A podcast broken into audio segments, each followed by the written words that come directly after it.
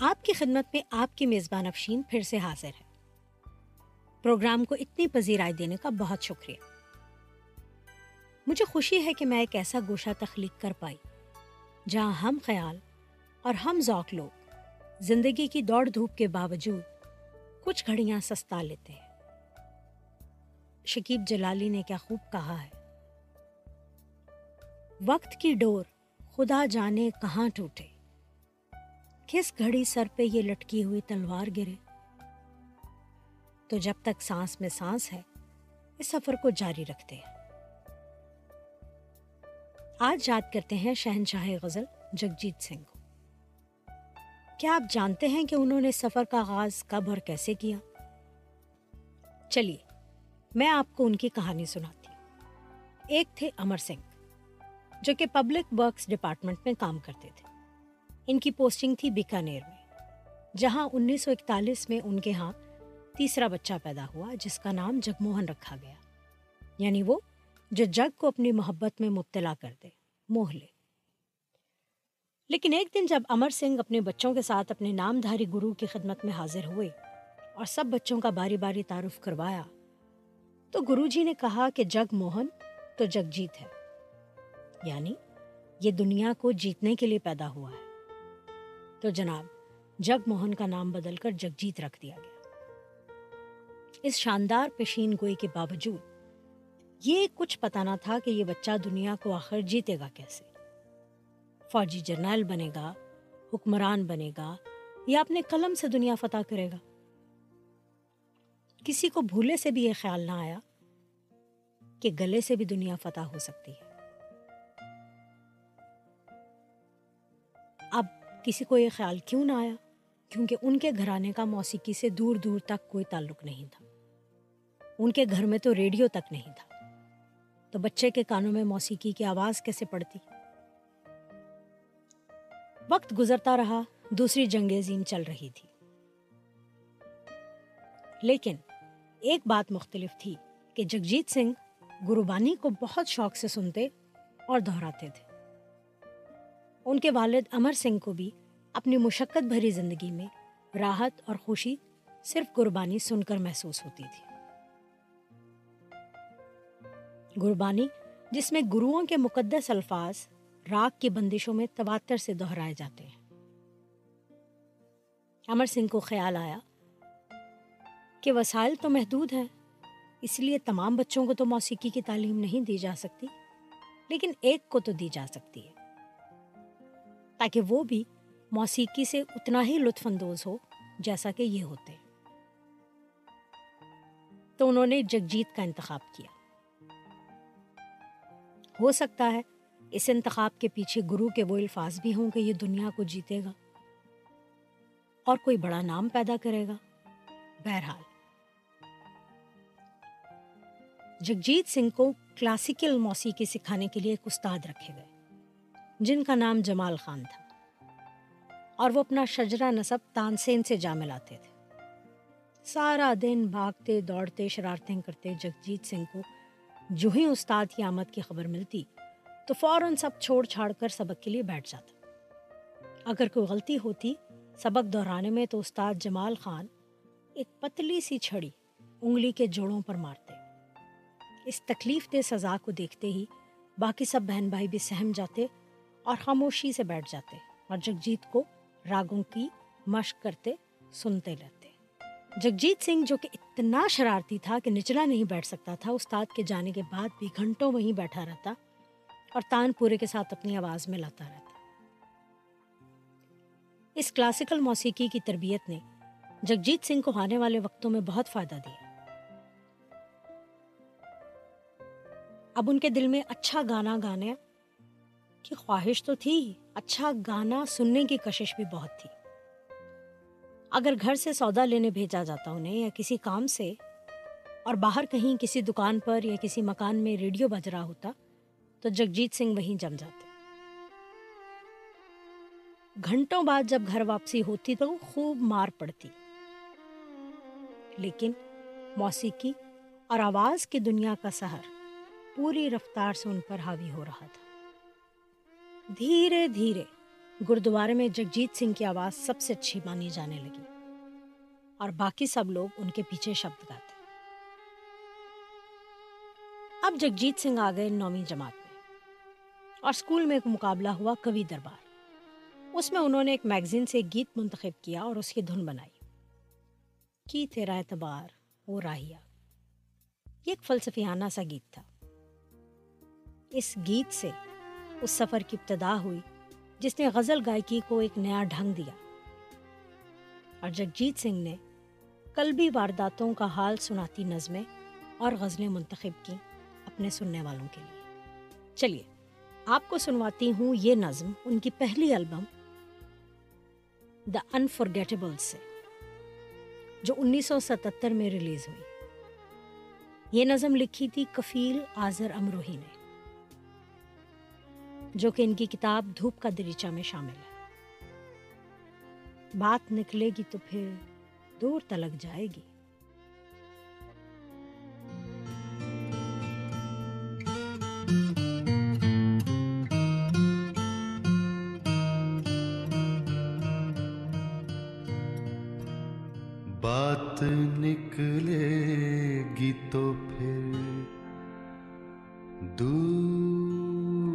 تلک جائے گی۔ لوگ بے وجہ اداسی کا سبب پوچھیں گے، یہ بھی پوچھیں گے کہ تم اتنی پریشان کیوں ہو۔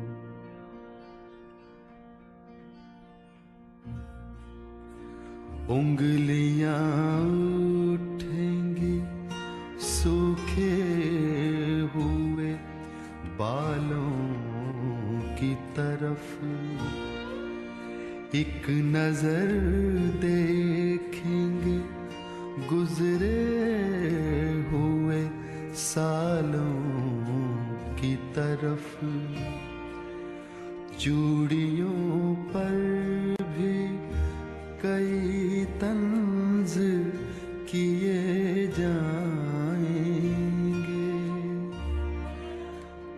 کانپتے ہاتھوں پہ بھی فکرے کسے جائیں گے۔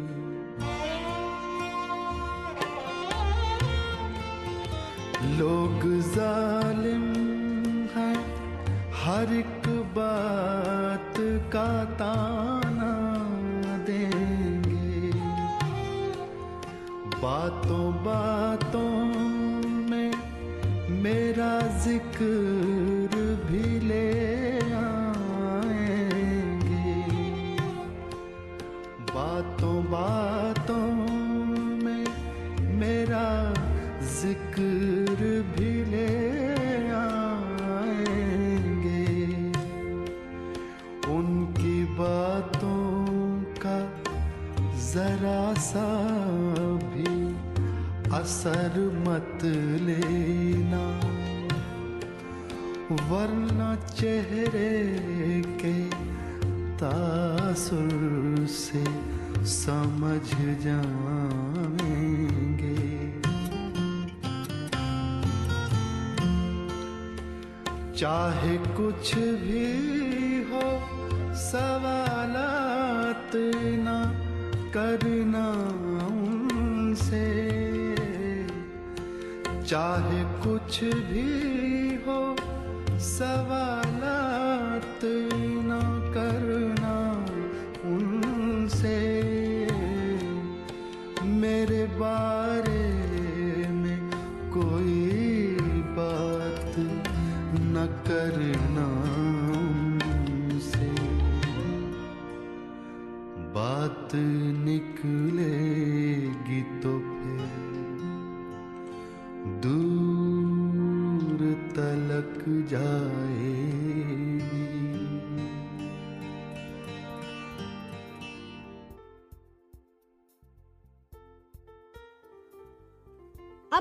اس دور کی طرف جب Jagjit Singh D A V college Jalandhar میں داخلہ لے چکے ہیں۔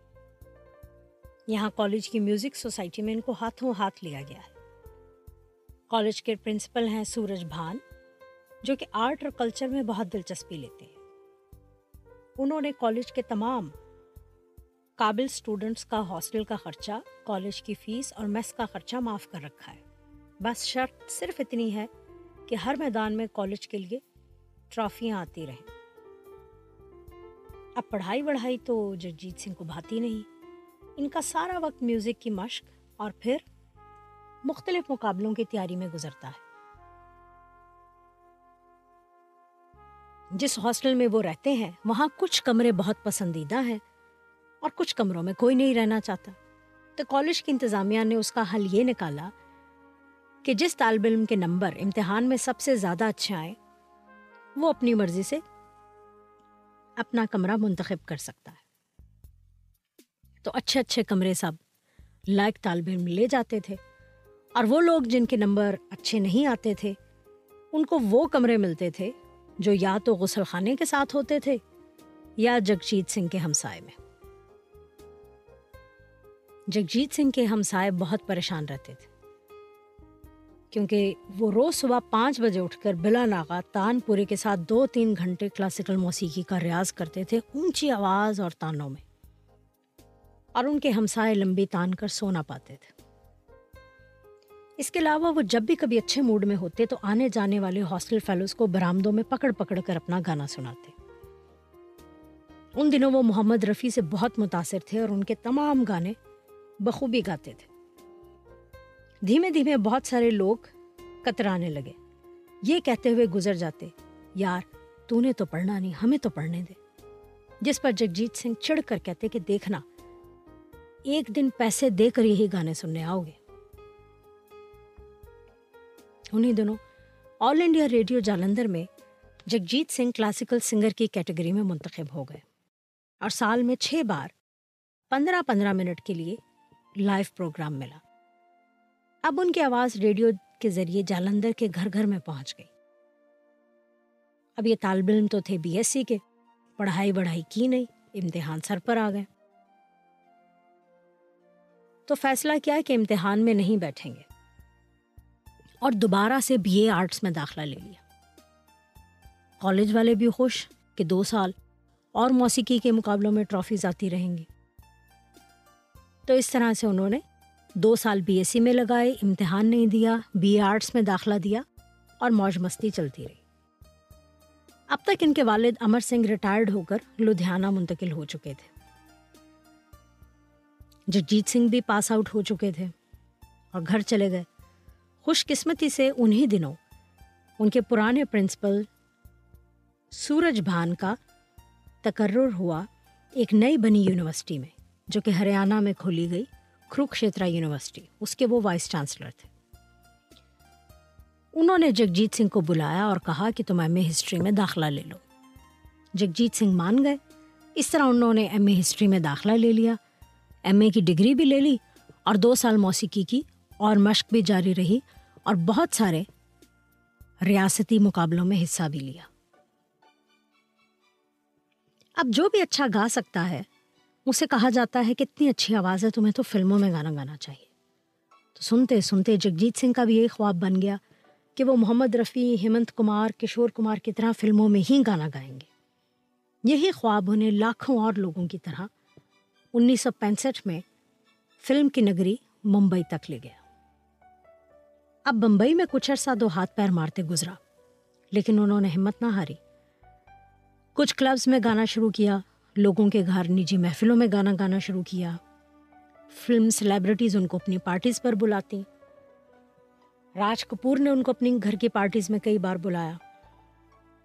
لوگ ان کے گانے کو بہت پسند کرتے تھے، لیکن فلم میں پلے بیک گانا گانے کا بھی تک موقع نہیں ملا تھا۔ پھر کسی نے انہیں مشورہ دیا کہ وہ ایچ ایم وی کمپنی میں جا کر آڈیشن دے۔ آڈیشن میں پاس ہو گئے۔ اور کمپنی نے انہوں نے اپنی آنے والی البم میں دو گانا گانے کا موقع دیا۔ اب ان دو گانوں میں ایک انہوں نے مکیش کے سٹائل میں گایا اور دوسرا اپنے مختلف اور منفرد انداز میں۔ جگجیت سنگھ نے کریئر کے اس موڑ پر یہ پانسا پھینکا۔ یہ دیکھنے کے لیے کہ پبلک کو آخر کیا پسند آئے گا۔ اس البم کی ریلیز سے پہلے جگجیت سنگھ کو ایک اور فیصلہ کرنا پڑا۔ ایچ ایم وی نے کہا کہ آپ کی تصویر چاہیے، جو البم کے ٹائٹل پر چھپے گی۔ تو اب تک جگجیت سنگھ کے لمبے بال تھے، داڑھی تھی، سر پر پگڑی باندھتے تھے۔ جس کی وجہ سے اکثر گانا سننے والے انہیں سنجیدگی سے نہیں لیتے تھے۔ ان کے حلیے کو دیکھ کے وہ سمجھتے تھے کہ ایک سردار جی آئے ہیں گانا گانے اور اس سے بھنگڑا گائیں گے، فلمی گیت گائیں گے۔ ان سے کوئی سنجیدہ گانا سننے کی توقع نہیں رکھی جاتی تھی۔ اب جگجیت سنگھ نے سوچا کہ اس امیج کو بدلنا چاہیے۔ انہوں نے بال کٹوا دیے اور کلین شیو کر لی۔ یہ فیصلہ آنے والے وقتوں میں ان کے امیج کے لیے بہت اچھا ثابت ہوا کہ ان کے چہرے کے نرم اور خوبصورت خطوط سامنے آ گئے۔ اور سننے والے غزل سنتے سنتے اب ان کے چہرے کے تاثرات کو بھی دیکھ سکتے تھے۔ اور اسی درد کو محسوس کر سکتے تھے جو گاتے ہوئے ان کے دل میں اٹھتا تھا۔ لیکن اس فیصلے سے ان کے والد ان سے ہمیشہ کے لیے ناراض ہو گئے۔ کیونکہ نامدھاری سکھوں کے لیے ان کے کیس اور داڑھی بہت اہم ہوتی ہے۔ اسی شام ایک فنکشن کی بکنگ تھی۔ جب بال بال کٹوا کر جگجیت سنگھ وہاں گانے کے لیے پہنچے تو لوگ مانے ہی نہ۔ انہوں نے تو سردار جی سنگر کو بک کیا تھا۔ بڑی مشکل سے گانا وانا گا کر جگجیت سنگھ نے یقین دلایا کہ وہ وہی سنگر ہیں جنہیں آج کے لیے بک کیا گیا تھا۔ چلیے، یہ گانا سنتے ہیں جو انہوں نے مکیش کے انداز میں اس البم میں گایا تھا۔ اپنا غم بھول گئے۔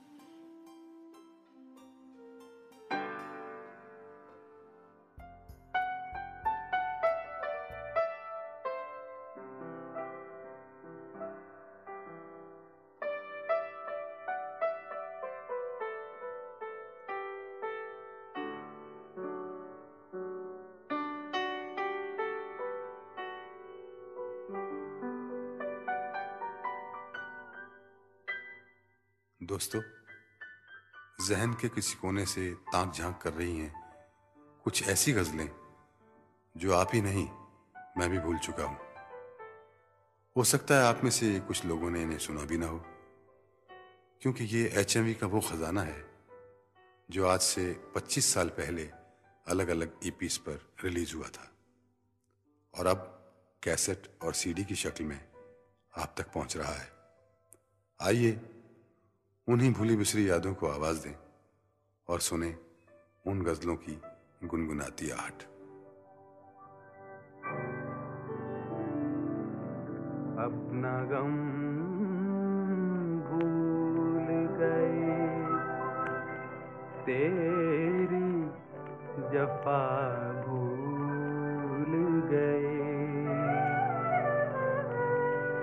ہم تو ہر بات محبت کے سوا بھول گئے۔ اپنا غم بھول گئے۔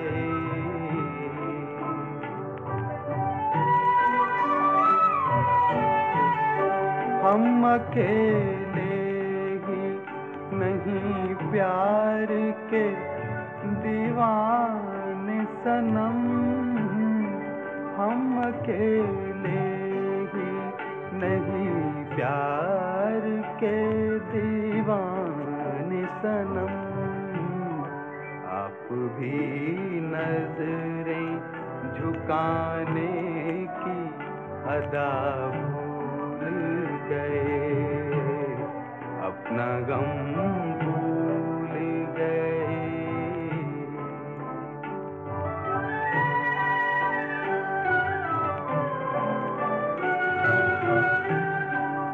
تو سوچا ہے کہ دامن ہی تیرا تھامیں گے۔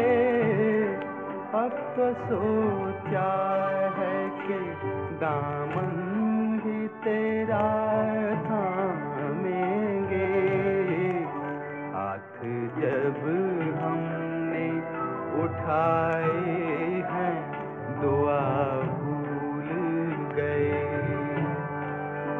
شکایت محبت کی سوا بھول گئے۔ اپنا غم بھول گئے۔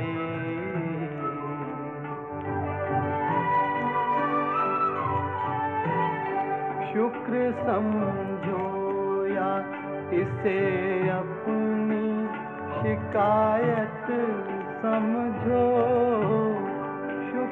سمجھو یا اسے اپنی شکایت سمجھو تم نے وہ درد دیا ہے کہ دوا بھول گئے ہم تو ہر بات محبت کی سوا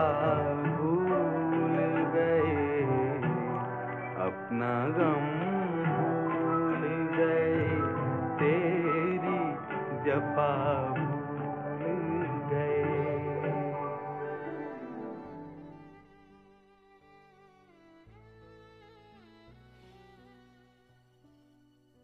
جگجیت سنگھ نے پتا کیا کہ اس البم کی پانچ ہزار کاپیز بکی ہیں اور وہ مقبول جا رہی ہے لیکن اب یہ جاننے کا کوئی طریقہ نہیں تھا کہ پبلک کو کون سا گانا پسند آیا مکیش کے سٹائل کا یا ان کے اپنے سٹائل کا؟ بہرحال، کچھ عرصے بعد یہ مسئلہ بھی حل ہو گیا۔ ایچ ایم وی نے ان کو دوبارہ بلایا اور ایک اور کیسٹ ریکارڈ کرنے کی خواہش کا اظہار کیا اور کہا کہ وہ اپنے منفرد انداز میں گانا گائے۔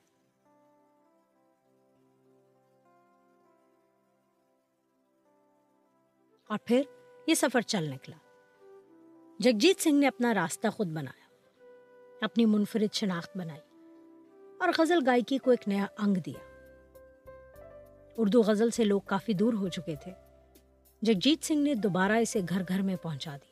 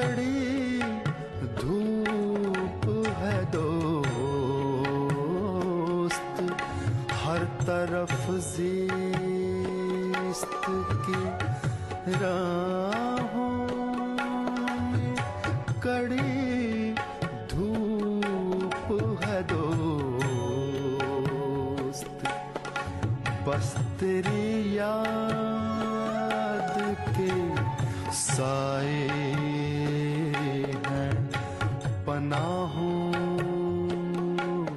کی طرح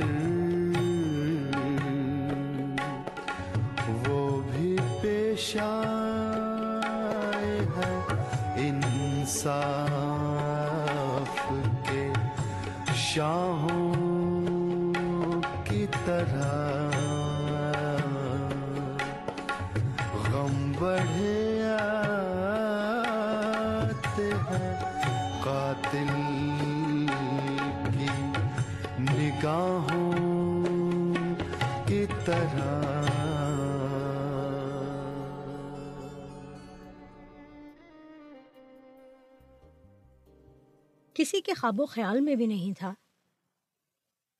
کہ ایک دن گہری ذہین آنکھوں والا جگجیت واقعی دنیا کو جیت لے گا۔ غزل گائکی کا سفر جاری تھا اور پھر وہ خواب جو نے ممبئی لایا جس کو وہ بھول چکے تھے، وہ بھی اچانک پورا ہو گیا۔ ان دنوں جگجیت سنگھ، بین الاقوامی ٹورز اور کیسٹ ریکارڈنگ میں بہت مصروف تھے۔ لیکن اچانک پلے بیک سنگنگ نے ان کے در پر دستک دی۔ انیس سو تراسی میں ارتھ فلم کی کامیابی میں ایک بڑا ہاتھ جگجیت سنگھ کی آواز کا بھی تھا۔ اب یہ فیصلہ کرنا بہت مشکل ہے کہ اس فلم کا کون سا گانا یا کون سی غزل آپ کو سنوائی جائے۔ سب ایک سے بڑھ کر ایک ہے چلیے، یہ نظم سنواتی ہوں جو مجھے بھی بہت پسند تیرے خوشبو میں بسے خط۔ تیرے خوشبو میں بسے خط میں جلاتا کیسے؟ پیار میں ڈوبے ہوئے خط میں جلاتا کیسے؟ تیرے ہاتھوں کے لکھے خط میں جلاتا کیسے؟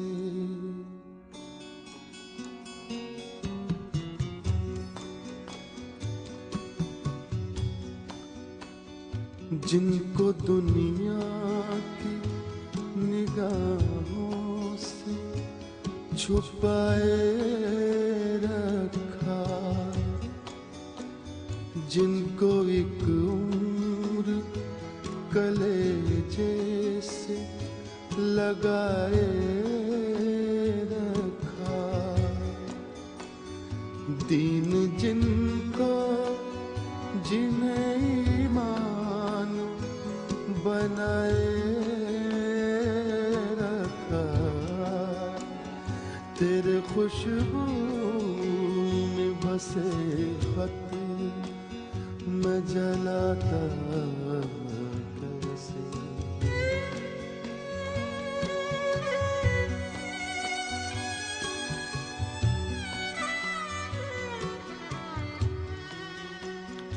جن کا ہر لفظ مجھے یاد تھا، پانی کی طرح یاد تھے مجھے کو جو پیغام زبانی کی طرح۔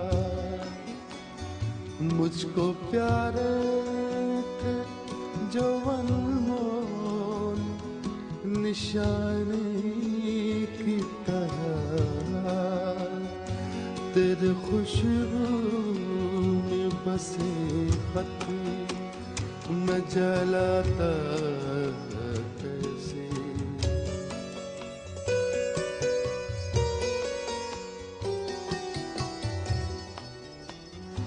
تو نے دنیا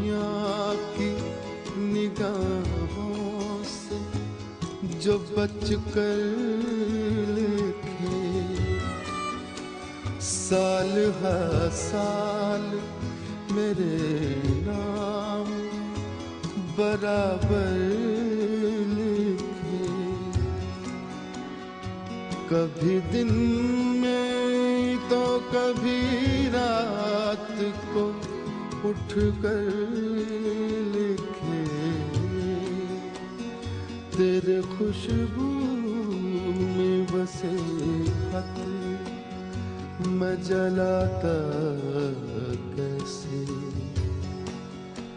پیار میں ڈوبے ہوئے خط میں جلاتا کیسے؟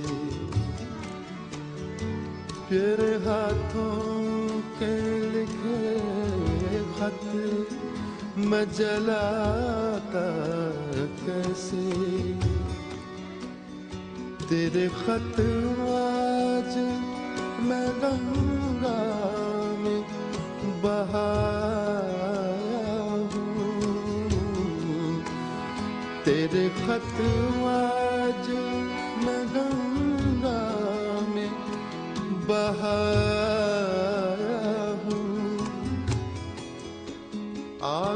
بہتے ہوئے پانی میں لگا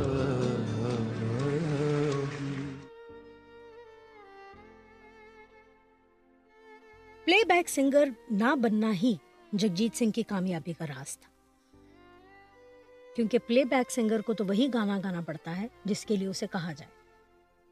فلمی کہانی کے مطابق گانے لکھے جاتے ہیں۔ ٹیم ورک ہوتا ہے۔ اور گلوکار صرف اپنی آواز دیتا ہے۔ اس کے آگے اور پیچھے سے کچھ اختیار نہیں ہوتا۔ لیکن جگجیت سنگھ نے جو راستہ چنا، اس میں وہ سب کام خود کرتے تھے۔ ان کا فنی سفر پہلے دن سے لے کر آخری دن تک ایک ون مین شو تھا۔ پہلے وہ بہترین شاعری کا انتخاب کرتے۔ کیونکہ وہ جانتے تھے الفاظ کی تاثیر کیا ہے۔ پھر اس کی دھن بنائی جاتی۔ پھر یہ فیصلہ ہوتا کہ کون سے ساز استعمال ہوں گے۔ وہ گٹار اور نئے جدید موسیقی کے انداز کو بھی آگے لے کر آئے۔ اور کبھی بھی آرکیسٹرا میں چار یا پانچ سے زیادہ ساز نہیں رکھے۔ لیکن اب ایسا بھی نہ تھا کہ تمام لوگ ان کے نئے انداز کو پسند کرنے لگے ہوں۔ بہت سارے لوگ ان کے مخالف بھی تھے کہ غزل کو ایسے نہیں گایا جاتا، ویسے نہیں گایا جاتا۔ تو اس کا جواب جگجیت سنگھ ہمیشہ یہ دیتے تھے کہ ہر زمانے کا اپنا انداز ہوتا بیگم اختر کی غزل گائکی ان کے زمانے کی مظہر ہے۔ لیکن کوئی محدود فارمولا نہیں ہے جو ہر غزل گائک کو اپنانا پڑے۔ اس میدان میں جدت کی بہت گنجائش ہے اور بہت سارے مختلف انداز ایک ہی زمانے میں ساتھ ساتھ چل بھی سکتے ہیں اور مقبول بھی ہو سکتے ہیں۔ اب جگجیت سنگھ چترا سے کیسے ملے؟ یہ آپ کو اگلی بار بتاؤں گی۔ ابھی آپ کو چھوڑے جاتی ہوں اپنی پسند کے ساتھ۔ ابن انشا کے قلم اور جگجیت سنگھ کے گلے سے نکلے ان خوبصورت لفظوں کے ساتھ۔ سنیے اور سر دھنیے۔ اگلی بار آپ سے پھر ملاقات ہوگی۔ اجازت دیجیے، یار زندہ، صحبت باقی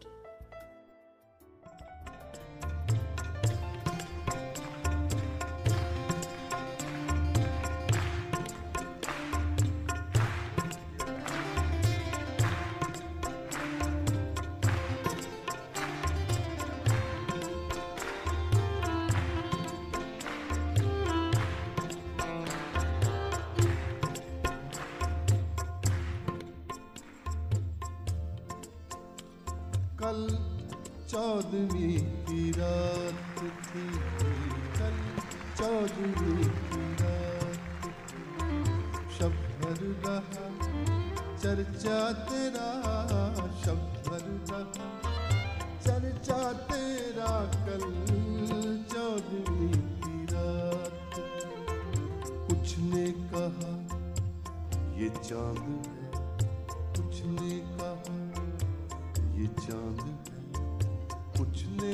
کہا چہرہ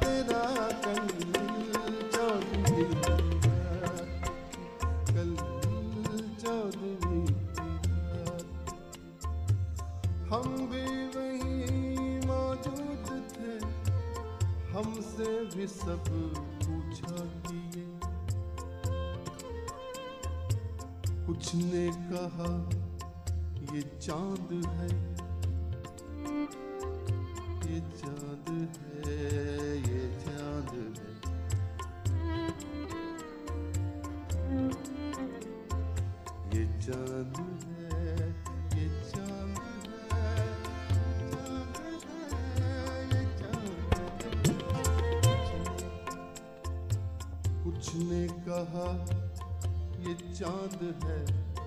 کچھ نے کہا، چہرہ تیرا۔